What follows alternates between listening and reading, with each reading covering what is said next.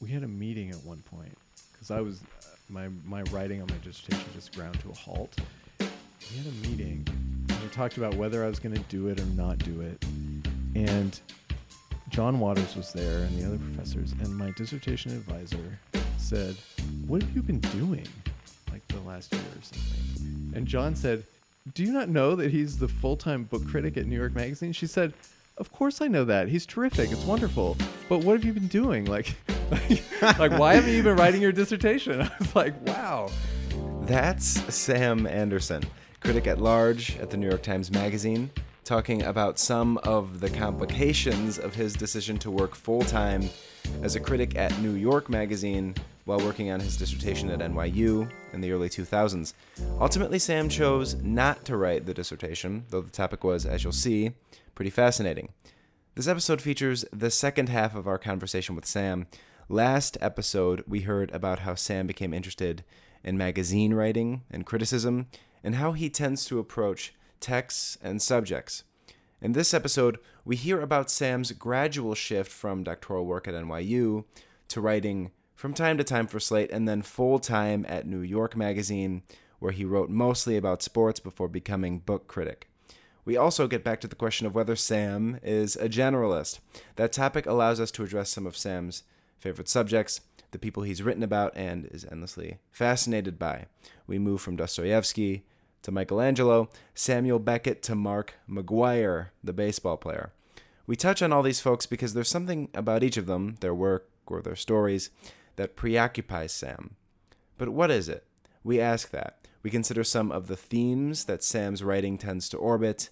I ask whether he feels he has some writerly mission, some main idea to get across, some main insight to relate. This episode starts as I ask Sam how readers responded to some of his early essays in which he imitates the style of the authors he's writing about. You're listening to a podcast brought to you by the Hauenstein Center at Grand Valley State University. I'm Joseph Hogan. This is Common Ground. Some readers really hated that stuff and really got mad. Um, and I came, that always hurt my feelings, but then I came to think of it like, I mean, that person probably wouldn't enjoy hanging out with me in real life and talking to me. I think it was really a question of temperament. Um, that was another thing I read in grad school was William James's. I think it was in Pragmatism, and he writes somewhere in there that like there's this great unacknowledged premise in every argument. It's almost like paratext. There's this thing that you're not supposed to see that's that's never spoken of, and that is temperament, the temperament of the person making the argument. And how I came to think about it was these people just have a completely different temperament than I do, a completely different relationship to criticism and reading and sense of humor and what belongs and what doesn't. Um, and that's fine. Uh, I would probably I would probably find their writing really boring. Um, so yeah, people got mad. How did you um, make that jump from the academy to New York? Did New York Magazine offer you a job while you were at, in the PhD program? Okay, so I wrote I wrote this American Scholar essay. It finally came out in the summer of 2004, and I got an email from an agent, a literary agent at William Morris Agency, and he said he was reading the American Scholar, and he read this essay, which I couldn't believe. He, he came across my essay, and he just thought it was really amazing, and he'd love to meet and talk. And so I had lunch with him, and he's like, "I would love to represent you." And um, help you kind of get going in the magazine world and then eventually when a book comes around like help you get that all set up um, so i jumped at that and the first thing he did was he said my friend meghan o'rourke is the culture editor at slate so we should get you writing for slate. And i was like well i've pitched slate like 18 times and i get like an email rejection form letter like as soon as i hit send. And he's like i'll talk to meghan. So next thing I knew, I was writing about my first Slate piece was about Mitch Hedberg, the comedian who had just died, who I loved, and um, it was like an analysis of his comedy. And then I ended up writing for Slate, probably like an essay every few weeks or something for the next couple years. Um, and that was really my first regular writing gig. And then New York found me through that. Um, they saw something I had written for Slate. It was actually about Kobe Bryant, and they were like, "We're starting a website." They hardly existed on the web at all. It was like where you would look up like restaurants' phone numbers or something. They're like, "We want to be this huge web portal," which is now known today as Vulture, and as there's this whole web of websites. Um, and at the time, they were like, "We need a guy to write about New York sports. We want you to be the voice of New York sports." And I was like, "Okay, I guess I could try that." So I wrote for them about the 2006 Major League Baseball playoffs and the Mets. And I wrote I wrote I spent a lot of time writing these blog posts. I would like watch the game and then I would stay up until like four in the morning writing and revising the blog post. And then it would go out. And I wrote, I remember writing one that was like a choose your own adventure novel about the game or something. And just, you know, I tried to be creative. I took the same approach. And the editor of New York Magazine saw that and was like, "Who is this guy? What is he doing? Like, what? Where is he coming from? And what does he want to do?" So we had lunch, and he asked me that question: "What do you want to do?" And I said, "I want to be a book critic." And he said, "Okay, we have an." They actually had an opening at Book Critic, which I had no idea about. so he kind of auditioned me, um, and I wrote about Martin Amis and some other people, and then they hired me on full time. So I was still I was like at that point I was like hitting the PhD the dissertation writing portion I think or at least the dissertation proposing portion and um, they hired me as a full-time book critic with like salary benefits etc and at that point it became this tension of like and that was a secret um, from my dissertation advisor. In fact we had a meeting at one point because I was my my writing on my dissertation just ground to a halt, and we had a meeting, and we talked about whether I was going to do it or not do it, and John Waters was there and the other professors, and my dissertation advisor said, "What have you been doing, like the last year or something?" And John said, "Do you not know that he's the full-time book critic at New York Magazine?" She said of course I know that. He's terrific. It's wonderful. But what have you been doing? Like, like, like why haven't you been writing your dissertation? I was like, wow. Uh, and I wish that I had been able to do both and like really crank and get it done, but I couldn't. I couldn't, or let's just say I didn't. And I've always had trouble finishing things when I did not have like a mm. deadly deadline sitting in front of me. And I think, you know, it became a question also of incentive. Like, I kind of had my dream job. I was writing magazine book reviews regularly, and then I was writing like a couple times a year. I was writing like long features for them, and um, the profession of English was kind of collapsing all around us, um, and so there was little financial and career incentive for me to finish writing the dissertation. It seemed like to me there was a lot of I don't know what kind of incentive is left from that. It was like it, was, it felt like ethical, and there was like some spiritual thing that I would get from finishing my dissertation, and also, I I did actually believe like it would make me smarter in the same way that studying so hard in grad school made me smarter. Um, so I always wanted to finish. I wanted to finish my dissertation. I didn't want to become a professor, but I wanted to finish my dissertation. And I still, there's still some part of me in the back of my mind that's like, oh yeah, maybe when I finish the book I'm currently writing, um, I will go back and finish my dissertation. And sometimes I'll run into John Waters or Patrick Deer, or one of my old professors, and they'll say, you know, after you get this book wrapped up, just let's just have a meeting where we talk about the possibility of you coming back and finishing up that dissertation. What is the dissertation? Oh, I don't think we've addressed it. No, we haven't.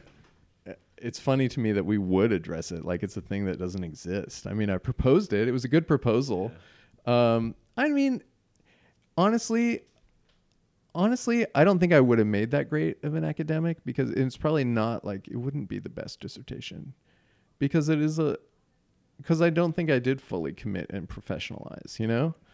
Um, and so, and I don't, I actually don't think professionalization is like uh, it's not some boogeyman here. I think there are great reasons for it, and I think part of professionalization is like the realization that um, to be adequately smart and informed at something, you have to really focus hard because part of what you learn in grad school is to identify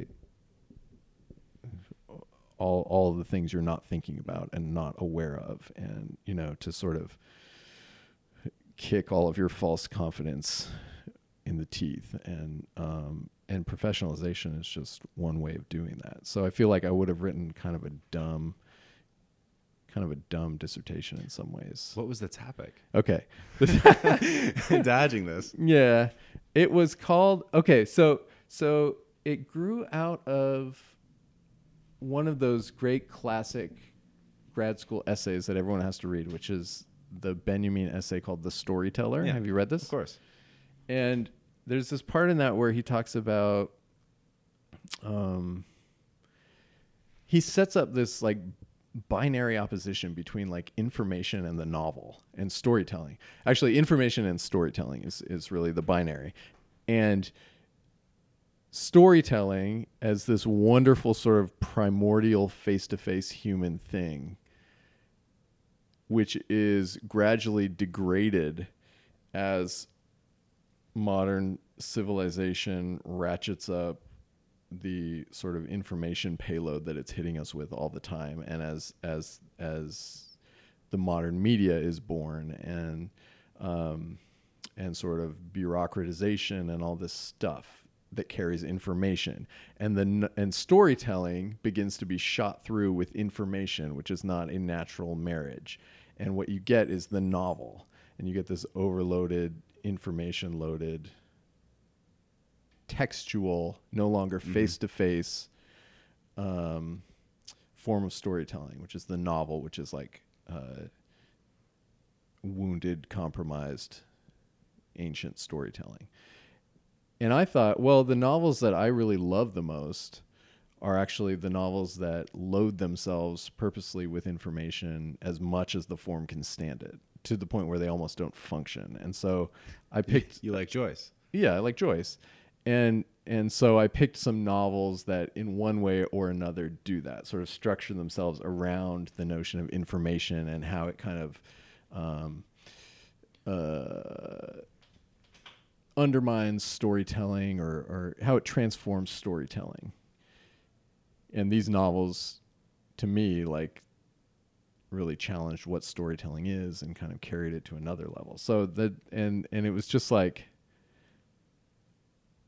it was like four or five novels. So it was it was Flann O'Brien at Swim Two Birds, which is constantly just like dumping in encyclopedia entries and and excerpts from this and that, or having characters like diagram how to read a water meter and all this stuff. It's so funny. I can't believe you haven't read it. You got to go read it. yeah, I really like the third policeman. It's wild. To me, at Swim Two Birds is so much more interesting and better, but that's because I read that one first and was really into that one before I read the Third Policeman. But, um, okay, so at Swim Two Birds by Flann O'Brien, um, Watt by Samuel Beckett, um, which is just like incapacitated by information at points. Uh, Pale Fire was in there. Um, there's this great Indian novel that I read in a grad seminar. Um, that was called Joyce and Company. It was about Joyce and all these other sort of Joycean or Joyce adjacent writers, and it was by this Indian writer named G.V. Desani, and it's called All About H. Hatterr, uh, and it's really funny and weird. So that was one of the chapters. It was me just like piling up books that I liked and making chapters out of them. well, that's I mean that's interesting because uh so you you left the project even though it's possible that you might come back to it after you finish Probably not. a book. Probably not. Okay. Um, uh, right? I mean, so- so- sorry, John Waters, Petrotier. I mean, else? like let's like I said, two it's been a long time. I entered grad school here in 2002. That was 15 years ago. Well, so when you made when you made the transition, like the real transition to New York Magazine, and you gave you you abandoned Transition is a strong word. Hmm. So there was no line of demarcation. Like it just sort of, I just sort of exited stage left and like and like made commitments to turn in writing occasionally, and then it didn't happen, and then uh, and then I started having like crippling anxiety about running into my dissertation advisor on the street and as I mentioned to you before the Yeah. podcast, I, I had these crazy nightmares about it, uh, where I stole and hotwired a car to avoid meeting my dissertation professor when I saw her walking toward me on the sidewalk. But so it, it went like that. Like there was never a point where I'm like, I'm out, guys. It was just like, yeah, I'll, I will get back to this eventually, but right now I got like I got like three deadlines for the magazine and the next one, and and and we had another another kid, and it's just like all my time was kind of full. So I'm um I was just when I was coming here I was thinking ab- about this and and what it would mean um to move from grad school or po- the the possibility of and I know I know you were you were always sort of against it or, or didn't necessarily take it seriously as a possibility but the but the idea of of having an academic life and having a certain kind of structure where the Mm. questions you ask of of books and the Mm. questions uh, you ask of the profession are not necessarily set by the profession, but you do have to respond to the existing scholarship and you have to Mhm. respond to a structure. Yeah. Um, to move from that situation to one in which you're basically a, a you are a working critic Mhm. who really just has to be in conversation with uh, an editor Yeah. and readers, but there's Right. less structure because you just respond to culture Right. in the world. Right. It must have forced you. I I have to imagine to ask um, uh, real questions about what it is you feel like you have to say as a writer. Is that true? Sorry, I stopped listening to you. No, it's fine. I Uh, started thinking. You know, what I started thinking about. I started thinking about the generalist thing again, and the word that the word that came to mind was I mean, because because the downside of this is like there is a part of me that th- just thinks like like this is so much less rigorous than the kind of writing I would be doing, and we can talk about whether that's true. But but this is just less rigorous because I don't have this superstructure over me that is checking up on. I'm not surrounded by the most brilliant people in the world, although I was impressed with how actually smart and in some cases really brilliant people in the magazine world are. Um, but there's not as much like pressure per square inch put on the actual quality of the thinking maybe in this generalist writing this dilettante work that i'm doing um, and you know so there's a part of me that's like oh god i'm really slumming it and doing like shitty half-ass work now and and because you look at something like like you know that david brooks column that came out yesterday that everyone made fun of on twitter With Twitter, it's uh, they're still doing that. Yeah. I mean, I read the column and I was like, this is the dumbest shit in the world. I almost wanted I wanted to like I wanted to like go into my New York Times email and see if I could get his personal email address, which I probably can in the directory and just say, "Man, that was so dumb." And here's why it was dumb. like it's so banal. The one thing that's true in this in this in this piece that you wrote is like just the most banal observation in the world, which is that there is cultural capital out there that exists, you know, and that and and there are class striations that are sort of reinforced and governed by types of sandwiches.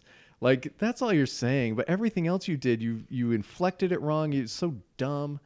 Uh, the, twen- the twenty dollar thing. Yeah. I saw, I yeah, saw I mean, and and so and so I feel like, well, I must be doing the David Brooks version of criticism. You're, you you seem so dismissive of this idea of of, of being a generalist, but I, that's not I, that's not my intention. I know, in- I in know you didn't up. intend it, but Yeah. I know you didn't intend it, but um, but I'm not doubling your text is what I'm doing, and I'm taking it my own direction, which is my own interior kind of uh, self doubt about what I've done and moving away from the academy because there is something about the rigor of that of academic thought So that I respect very deeply. well then he, okay. So I I And there is so much bullshitty thinking in magazines. I, w- I mean, frankly, uh, we're far enough in the podcast where I feel like even though I'm in grad school, I can still say there's so much bullshitty thinking in the academy. I really do. Absolutely, yeah. Okay, Which is where I, which yeah. is where I started, yeah. Which is like Yeah, which is what I tell people all the time. There's horrible criticism, there's great criticism, there's brilliant.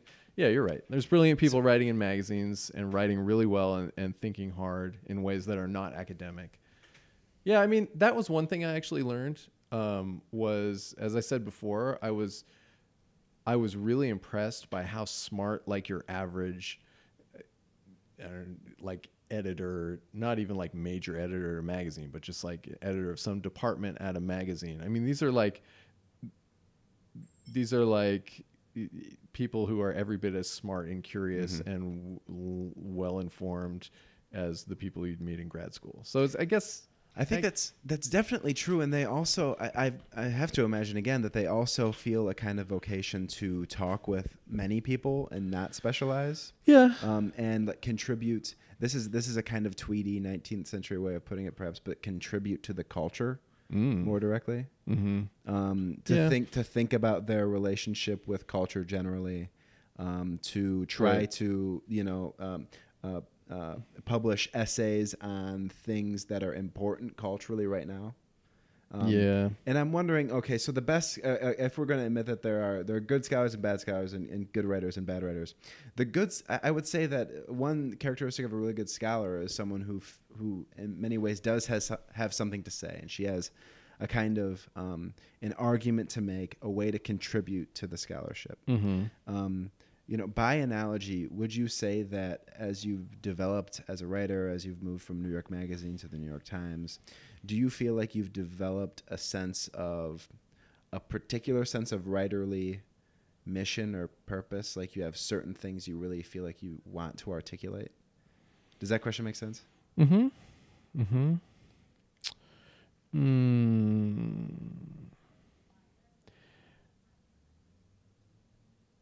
I don't think I do. I mean, what excites me or I guess what what excite I guess what I feel like I have to bring is whatever little spot on the whatever little spot I occupy on some giant Venn diagram at which like academic style criticism intersects with personal essay right. which intersects with like I, I don't know like stand-up comedy sensibility or or or, or not even that that's too specific like like late 20th century american middle class guy sensibility. Um i mean it's, it's, i just i guess i feel like what i have to offer is me. Mm-hmm. um and my editors and i have been talking lately about about if there is a theme around which a lot of my writing gravitates. And one thing that we've come up with which i think is is like most explicitly present in this piece i wrote last summer um, about michelangelo's david yeah. and his ankles which are um, cracked mm. is i'm really interested in the disjunction between ideals and perfection and reality. I'm really endlessly fascinated by the ideas we have about things and the messiness of actual things in the world. I don't know why, um, but that's something I kind of feel myself coming back to all the time. In what ways?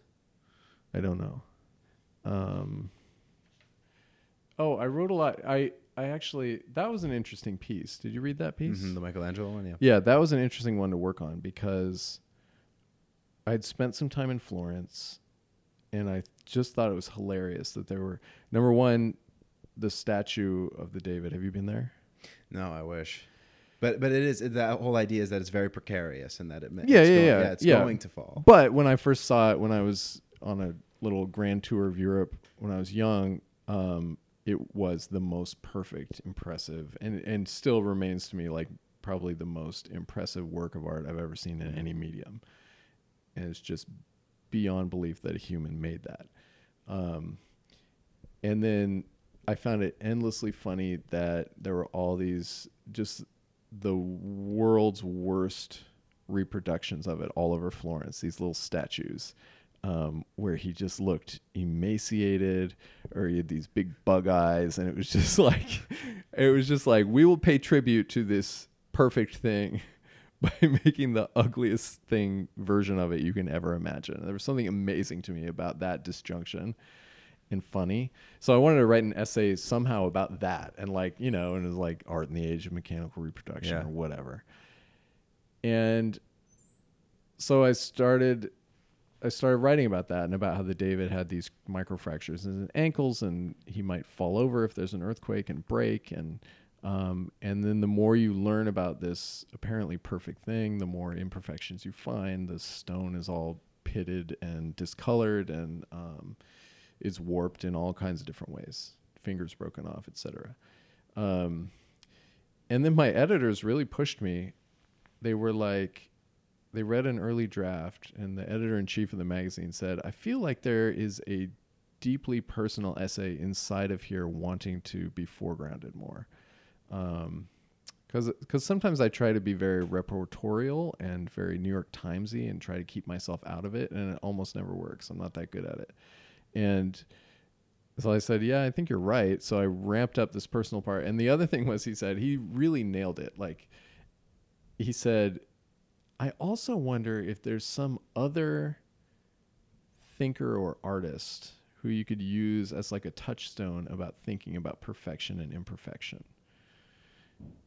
And I thought about it for a minute. was like, oh my God, Dostoevsky, who lived in Florence and who I sort of wandered around in his footsteps when I was in Florence. Um, and so I ended up incorporating those strands into the piece and it became this real personal meditation about perfection and imperfection and getting older and like going on antidepressants and um, my arthritic ankles and Dostoevsky, who to me, as I said, I was reading him kind of obsessively and pretentiously in high school, and then I read it all again in college, and I've I've read it here and there over the years since. And he to me is like the great touchstone of um, human messiness or whatever, you know. Uh, have you read Dostoevsky? Yeah. Yeah. Of just like the human yearning for perfection and systems and the essentially human thing that will not let us attain these perfect systems. Um, and the all the complexities and contradictions involved. So so I think that's still like a theme that I keep coming back to. Like I really one thing I really want to write is a profile of Mark McGwire, the baseball player, who was my great hero growing up because I was like 12 years old when he was um, in the World Series, and I Mhm. lived in Northern California at that time, and I would go to his games, and I had a he set a home home run record. Yeah. Season. yep. Yeah. He broke the great, yeah, long-standing home run record, the Roger Maris record, and like captured the nation and was like Mhm. the nation's great hero, and was remember this like when I was a kid. Yeah. and was this like Greek god of a physique, you know? Um, and come to find out, it's because he was all pumped up on steroids and whatnot, and he had this like very public fall. And that kind of story really interests me. Is like the perfection, the thrill of this notion of a great hero, and then the actual guy, and the pressures of being an actual guy in the world who's trying to be that. I mean, it sounds like uh, the most cliched thing in the world when you say it out loud, but there's a lot of energy there for me in that in that subject and that. Yeah. Well, that's just what I've been wondering because there must be. This is the thing, especially for you to have developed so much in the academy and to have developed uh, the habit of asking very particular questions and finding like the themes and, and the questions you tend to ask. Mm. Um, the fact that you're able to write, you, you've brought up comedy and stand up comedy Mm. a few times in our conversation, and you've also brought up, or I brought up, and it's come up, sports Mhm. and then literature. Yep. Three things that aren't usually related at all, or aren't usually thought to be related. Right. But that in fact, But you, they should be, Well, right? that- Well, you write about them variably, and not necessarily, and, and always as yourself, and your voice is always there. It's always yeah. sort of Sam Anderson on this, and that's what I'm wondering. You know, what the links you see between those two things? Do they end up being about, as you say, perfection and imperfection, and the fall of characters? Um Yeah, I mean, invariably, right? You sketch out, you, you diagram a play, and you do it with X's and O's, and then the people who embody those X's and O's are these like fallible, um, distracted mammals in a particular space and time who are subject to all of these three dimensional pressures that X's and O's never feel, right? So it's fascinating to watch that play out. And that's really the whole game. Um, Dostoevsky, my favorite, my favorite touchstone quote, which is again, which is another thing like the Derrida one that I'm a little terrified to go back and find because I'm afraid I will have misremembered it, and I've been carrying it around for so many years. But uh, I think I quote it in the in the David piece actually, um, which is Dostoevsky when he was he went through this whole false execution thing, and then he was sent Mhm. to Siberia for years of hard labor. His, his execution was like stayed like Yeah. right before. It, yeah, yeah, yeah. They lined him up Yeah, with yeah, like the bag over the head, and we're gonna shoot him, and then yeah, it was all it was this planned thing.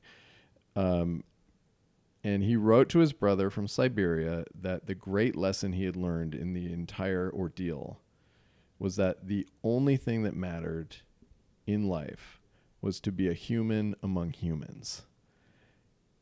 And it's like, I find that to be the most profound statement and a sort of life motto is like, just a human among humans. Like this, this idea of radical acceptance from Buddhism or cognitive behavioral therapy or wherever that one comes from. It's, it's like, there just something about the endless complications of being a human and we're always trying to do things. I mean we always we're always applying our like rationality to things and setting up these systems but we're also always human subject to all these other pressures and we're always failing those systems. I don't know why that's so interesting to me but it is. So yeah i think anything humans do like i try to write about sports. My favorite compliment about anything i write about sports is just like people who don't care about sports saying that was fascinating and I don't care about sports. Because you write, because what is it? It's just humans doing cultural things. I mean, jump shot is just a cultural thing with, you know, we can trace its origins and its meaning and we can frame that for somebody who's never cared about a jump shot before. Um, so yeah, I think, I think, I, yeah, I, I guess I inherit, I think I did inherit the ideal of the old magazine generalists like E.B. White who could write about anything and that you should be able to write about anything. You should be able to write about chickens or um, touchscreen technology or graduate school or literally anything and make a general reader care about it. I think it would I think it would dismay me more to have somebody not care about something I wrote to be like, yeah, I tried to read it, I just couldn't get into it, rather than to hear from somebody who's like, that sucked. Um, that wasn't real criticism, you know, something like that. For somebody to say, yeah, it just didn't really grab me, it was boring. I think that would be more upsetting. Which also, which also makes me makes me think, and I and I've had this tension also when I was in grad school writing this kind of stuff, like makes me worry that I'm just tap dancing around to like make people chuckle or to make people like me instead of doing like real thinking and real like work of the mind with my writing. Um, so I don't know. Well, this that's so interesting. This idea of you doing real work of the mind. It sounds like what we've been talking about a lot is is precisely that. Uh huh. Why do you feel like you've been tap dancing? Well, because I know I definitely have this tendency to, you know, you, you, want to be liked. You want people to like you on the page. You want to be likable and you want to be funny and you want to be charming. I mean, it's, I guess it's like we all make these calculations when we talk to anybody, anywhere, in any context. Um, what is authentic and what is like performing for somebody, you know? So I guess I always worry about that with writing too. I mean, I guess even with the writing, you set up these ideals or you set up these these kind of perfect goals and then you fail them in all kinds of interesting ways and that becomes the writing. So, I mean, we've been talking about some of the things that you focus on as a writer and whether um, how your readers will respond to it. Mhm. Um, I mean, one thing that we haven't talked about yet, um, but that I find striking, uh, and that I think readers must find striking, is the columns that you write about sentences. Mm-hmm. Your sort of new sentences. Yeah, it's a new thing. Section. I think I've only been doing it since I don't know when that started, but it's it's been maybe six months or something. I want to say. Why did you start writing about sentences? That was a suggestion of the editor in chief of the New York Times Magazine, the same guy who gave me those great suggestions about the David piece. He, um, he wanted to come up with something that I could sustain and do frequently because again, they always want me to be writing more, and I take so long to finish these longer essays for various reasons. He wanted something that would be clean and simple and small, and that I could I could keep going with as a weekly or semi-weekly thing. So I do I do three a month, and um, my editor Nitsuh does one a month.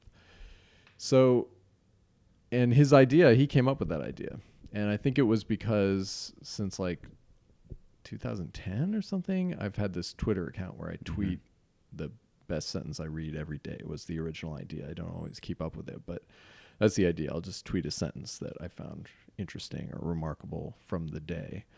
Um, and that was really just a way to everybody was getting on Twitter back then and and it seemed like it could potentially suck in so much of your energy and who are you on Twitter and what kind of persona do I create and how much time do I want to spend worrying about that stuff? And I thought oh I know I'll do, just do a little gimmick Twitter thing where I don't even have to worry about that stuff. I'll just cuz I'm I was a book critic at the time, so I was reading constantly, and I was just like always having just generating. I mean, just piling up so many interesting sentences and underlining things, and so it was kind of a natural thing, and it was fun to do. So I've been doing that for a long time, and I think that's where he got the idea. And he said, "What if you could just write about one sentence every week, like 300 words? It's very short.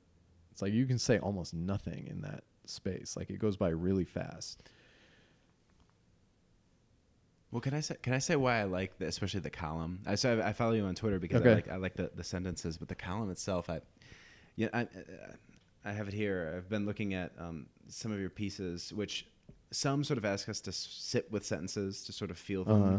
as in your recent entry on Annie Proulx. Uh, and in in that case, you advance a sort of formal analysis of a sentence Mm. um, which calls the reader to appreciate the aesthetics of the sentence in ways that are like really literate and nuanced, but not droningly academic. That's yeah, that one was like Yeah. all about the sound. right. Was the sentence was the refreshed river hissed, right? That's exactly Yeah, right. And so- you basically just ask the reader, which I think is a kind of bold and really fresh thing to do, which is you just in the column you just ask the reader to sort of sit with Mm-hmm. the aesthetics of the sentence and just Mhm. sort of feel the sentence. But then, I mean, uh, in in another case, you, you wrote, for instance, on um, Elif Batuman uh, and your appreciation of her recent novel, The Idiot. You take a sentence as an occasion to think about the world it points to. So, a deadpan joke in um, that book, occasions for you. I think it was a, joke about airport security. Yeah, yeah, yeah. How Okay, going through airport security is like is like experiencing death. Precisely, and you but you use that to sort of meditate on the luxury of the privilege of living in like a stable state. That's right. That's where I got with that one eventually. Yeah. so you you go you're able to go in a variety of different directions when thinking about Mhm. riffing on sentences Mm-hmm. for readers and each time you sort of ask the reader to do a new thing with a Mhm. sentence and almost it's it's it seems taken together the entries in the column seem to just encourage people to sit and appreciate sentences as sentences Mm-hmm. Um, which I think uh, we were talking about like the mission of a writer or the a project that a writer or critic could have over time. I, that, that seems like that strikes me as one potential one that that would be a, a life well lived as a writer is if you ask people to stop and look at sentences. and appreciate sentences. Yeah. Yeah. I think that yeah, that is something I kind of feel. And again, that goes right back to the beginning of our conversation about me being an undergraduate and learning how to look at any piece of art from a sentence to a sculpture to actually he used to do the observation exercise with Far Side cartoons, which was like the best. He would break down why a Far Side cartoon worked and why it was funny. And I found that so thrilling.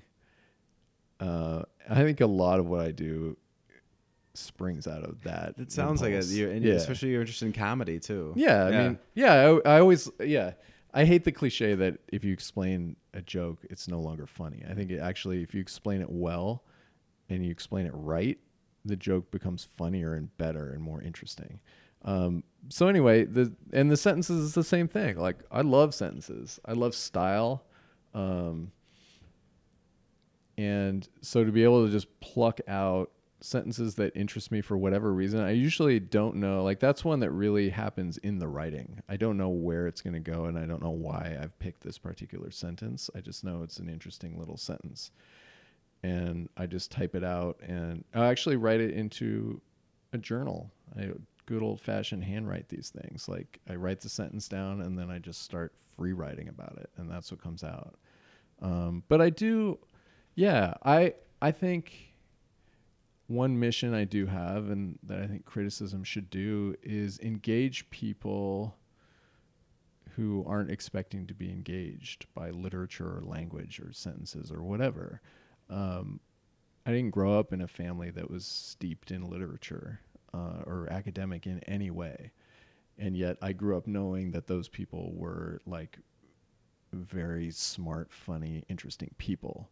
And so I feel like, in some ways, I feel like I'm kind of a translator. Like, I want to connect that world that I grew up in to this world over here that academics look at and say, look, language is interesting, language is fun. Sometimes I think, like, I would love to come up with a way to make a show that's like the Bob Ross of writing.